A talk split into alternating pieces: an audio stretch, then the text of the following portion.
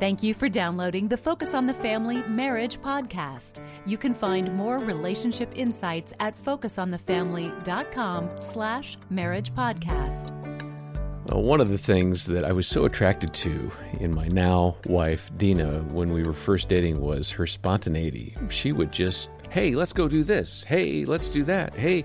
Now, to be fair, we don't have as much of that as uh, we used to, but just the other day it was something simple we had uh, left somebody's house for a, a, little gathering, and on the way home, I, she, she said, Go down this road. There was this adventurous, spontaneous part of Dena that wanted to go exploring out in the country. And we spent about 45 minutes just driving around, and it was very nice. Adventure kind of makes her come alive. I'm John Fuller, along with Greg Smalley and his wife Erin, and they're in charge of our marriage team here at Focus on the Family. Greg, what are some things that attracted you to Erin early on? Oh, she is one of the most passionate people that I know. And the things that, that she likes and is interested in, is passionate about, it's infectious. I, I, I would listen to her go on and on about certain things that I literally had no interest in, only to find myself thinking about those items or whatever she was talking about. She just, I love that about her. She's so extroverted, loves people. That's such a, a cool quality. She has an amazing work ethic. Mm. And I think you had what, like three jobs in college. she had to pay her own way through. And, and that just really spoke to me like, wow, man, she, she she is such a hard worker. And that's still true. And you probably didn't know this about my wife, Erin. She has a killer jump shot. Oh. So as a basketball player, She's a phenomenal outside shot. We used to go down to the park and take on guys and we would destroy them because I could just feed her the ball and she wouldn't miss. It's unbelievable. Well, we're going to hear now uh, a little bit more from Greg and Erin. They were in the studio with Jim Daly and me talking about working together in marriage. Let's go ahead and listen in. Let me ask you this. There's a scripture I love because I think, again, it's God's sense of humor uh, Genesis, right there in 127. He says, uh, So God created mankind in his own image. In the image of God, he created them, male and female, he created them. What's your spin on this? Why did he do it this way?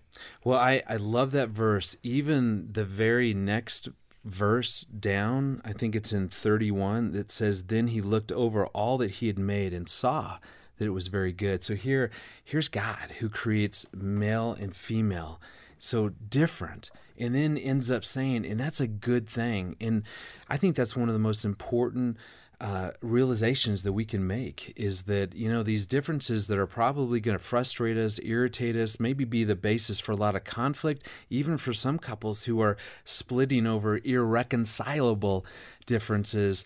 It the truth is see satan wants us to believe that differences are the problem.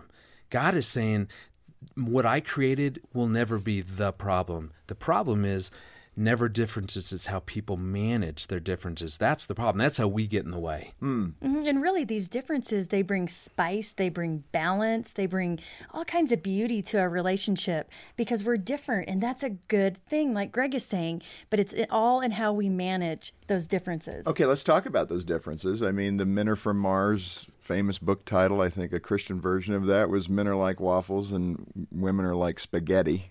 I didn't make that title up. So if you're offended by that, if you like waffles, that's not my fault. Uh, but what, more of a what pancake they, guy myself. yeah, there you go. What are they driving at? These differences. Describe them. You know, for me, when I think about differences, I would say it this way: marriage is like being in a canoe okay, of all my degrees, everything I've learned, that's how I would say it. Marriage is like being in a canoe, and this is what's important.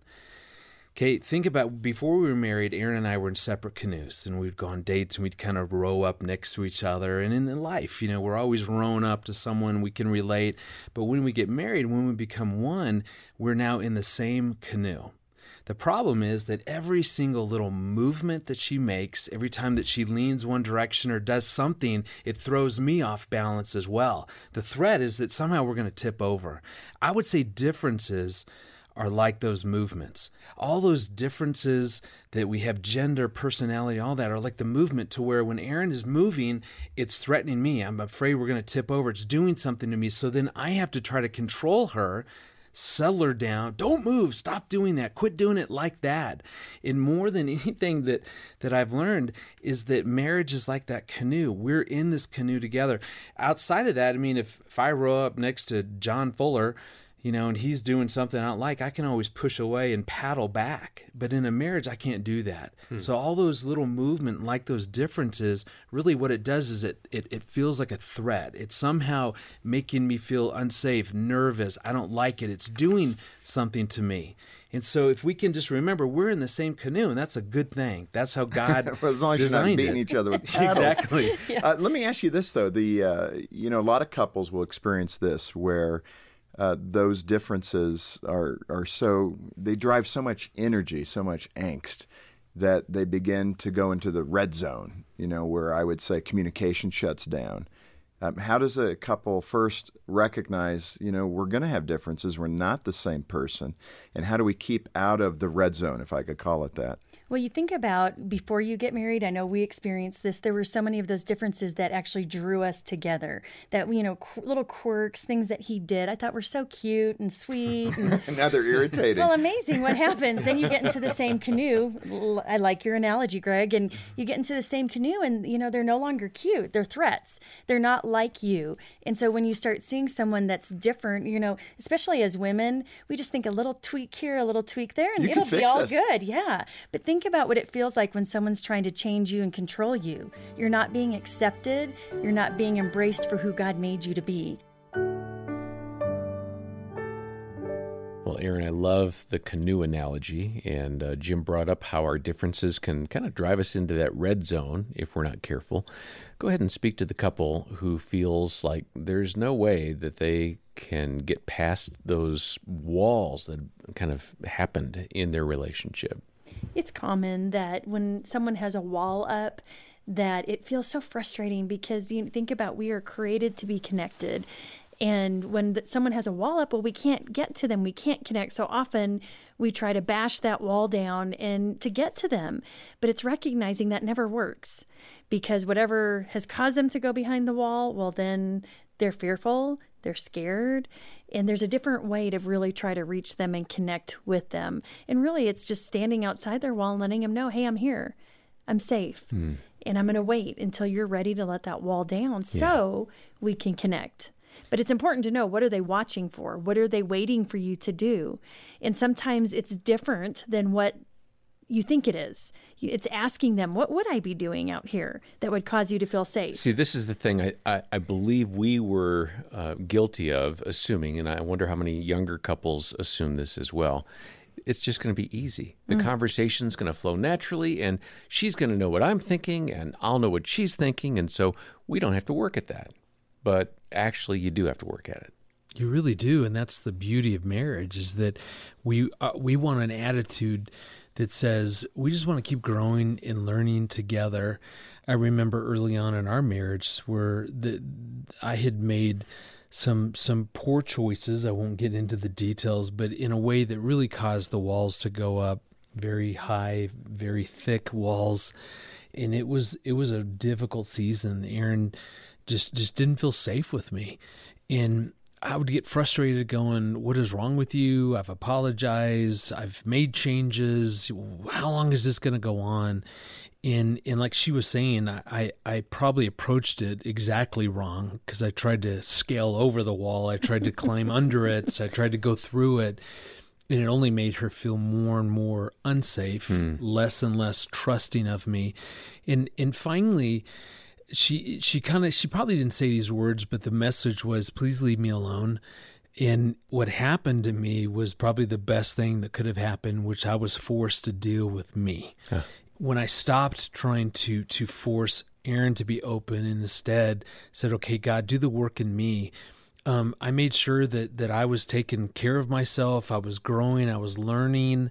Um, I was no longer trying to to to push past her walls, and what was good is that I, I it was a season where I really learned that I'm okay. That that between me and the Lord, I, I can stay, you know, full. I can, you know, learn how to do certain things to really be well cared for, and and I learned how to make sure that my heart stayed open to her because I think that's where people make the mistake is that I I you know I see the walls, I don't like the walls, I'm tired of the walls, and they let their heart grow closed Yeah. and and their love to to grow cold.